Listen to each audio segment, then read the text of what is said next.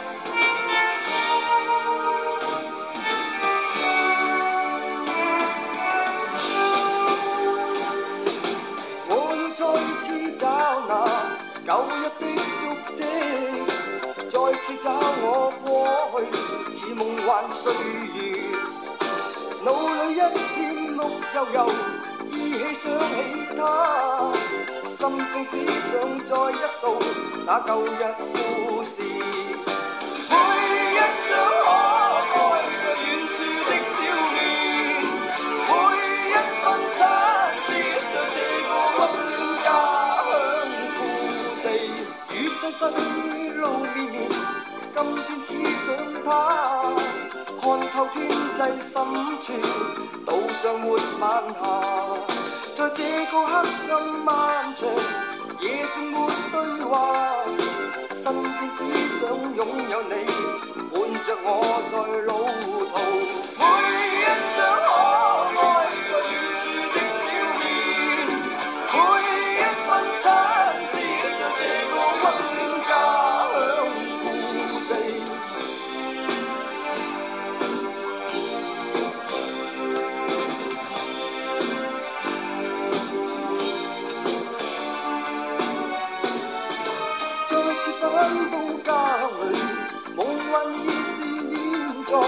看有多少生疏的脸，默默露笑容。那一片绿油油，早风轻轻吹。细听妈妈低声诉那旧日故事。每一张可爱在远处的笑面，每一份亲。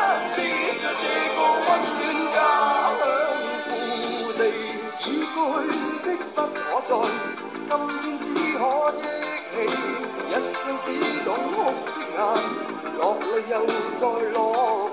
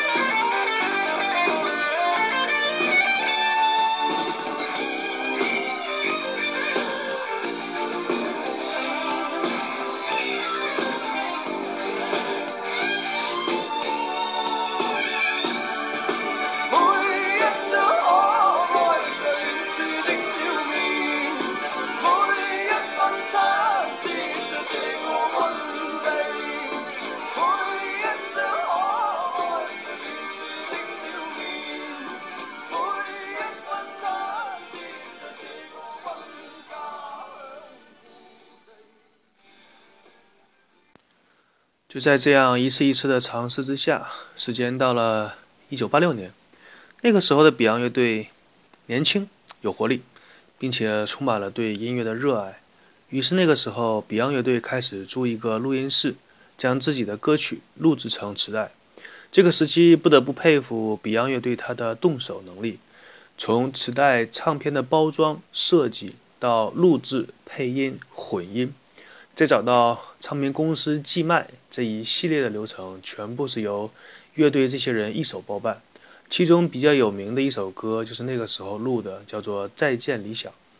推出磁带之后，比昂乐队跟其他乐队有一些小的地下演出。直到这一年，有一个加斯博流行音乐节，比昂乐参加了这个音乐节，并且在这个音乐节上被一个小的音乐公司签约。这一步。成为比昂乐队进军正式的乐坛，做为了一个热身的准备。一九八七年的时候，比昂乐队成立已经是有一些年份了，但这个时候他依然是不温不火。在这一年，比昂乐队又推出了一些歌曲，像《永远等待》《昔日舞曲》以及《Water Boy》。《永远等待》成为了当年迪斯高热门舞曲，而《昔日舞曲》。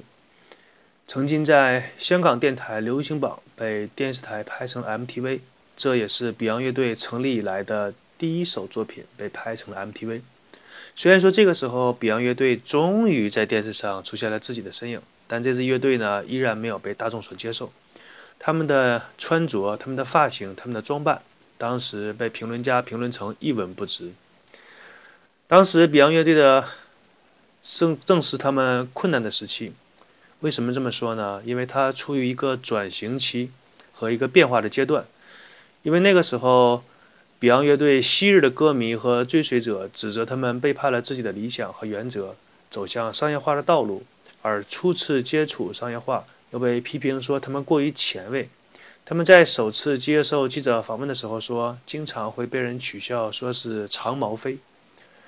同一年的七月份呢，Beyond 乐队发行的第一张。不是由自己出钱的专辑，而是叫做《阿拉伯跳舞女郎》，这是他比昂乐队发行的第一张不是由自己出钱的专辑。终于有人给出钱了，找到金主了。这张专辑的封面取景是在新加坡，给人一种充满了中东风情的专辑。在音乐上，他们也进行了特殊的加工，比如说，他们尝试找了一个音乐和摇滚之间的平衡点。其实这个时候，比昂乐队的想法还是很傻很天真的，觉得无论是旧日的支持者，还是说在商业在商业化进步的道路上，那些粉丝们，希望能能够得到这两方面的粉丝的支持。但是怎么可能呢？你总是要有一个倾向性的。不得不说，这个时候比昂乐队还是想的太太多了吧。不过这一次的音乐，还是让他们成为了非主流音乐当中的主流音乐。就是说，受众面终于多了一些。他们在这张专辑当中加了一些电子元素的音乐，使他的音乐整体听起来偏向于柔和，容易被听众所接受。除了主题歌获得了流行榜的冠军之外，《无声的告别》和《孤单一吻》也是相续的进入了排行榜。不过，至于卖了多少张，这个销量，说实话，也就是那么回事儿吧。有趣的是，这个时候评论家们依然是指责 Beyond 乐队的外表，比如说什么看起来就不像个好人呐。这个时候，b e y o n d 乐队的命运该如何，依然是没有人能知道。那么，b e y o n d 乐队的前途又将走向何方？我们下一期节目再说。在节目的最后，用一首 Beyond 乐队自己的歌曲来预言一下他们的未来。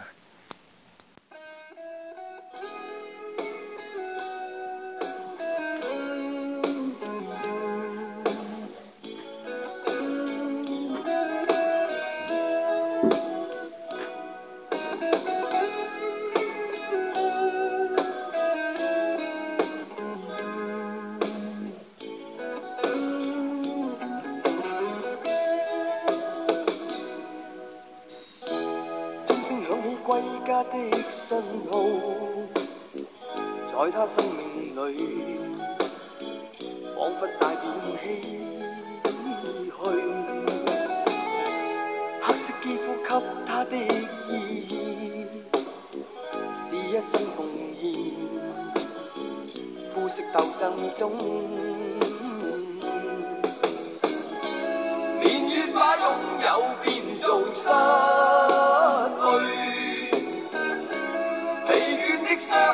带着期望，今天只有残留的躯壳，迎接光辉岁月。风雨中抱紧自由，一生经过彷徨的挣扎，自信可改变未来。问谁又能做到？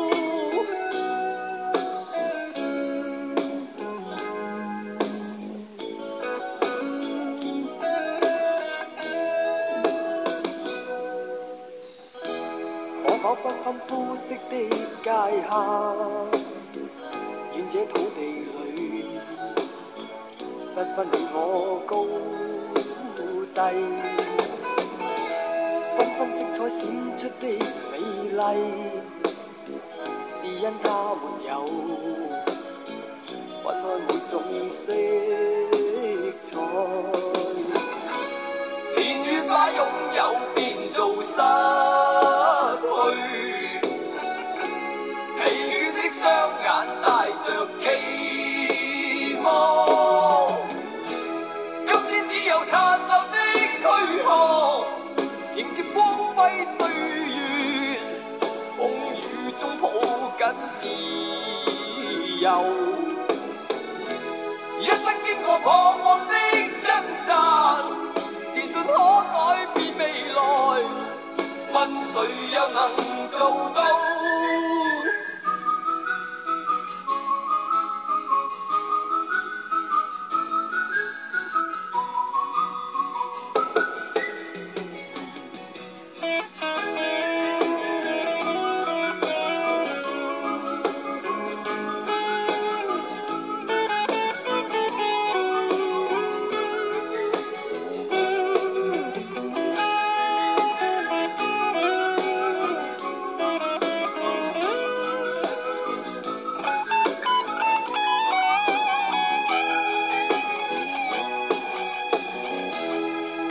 只有殘留的躯壳，迎接光辉歲月。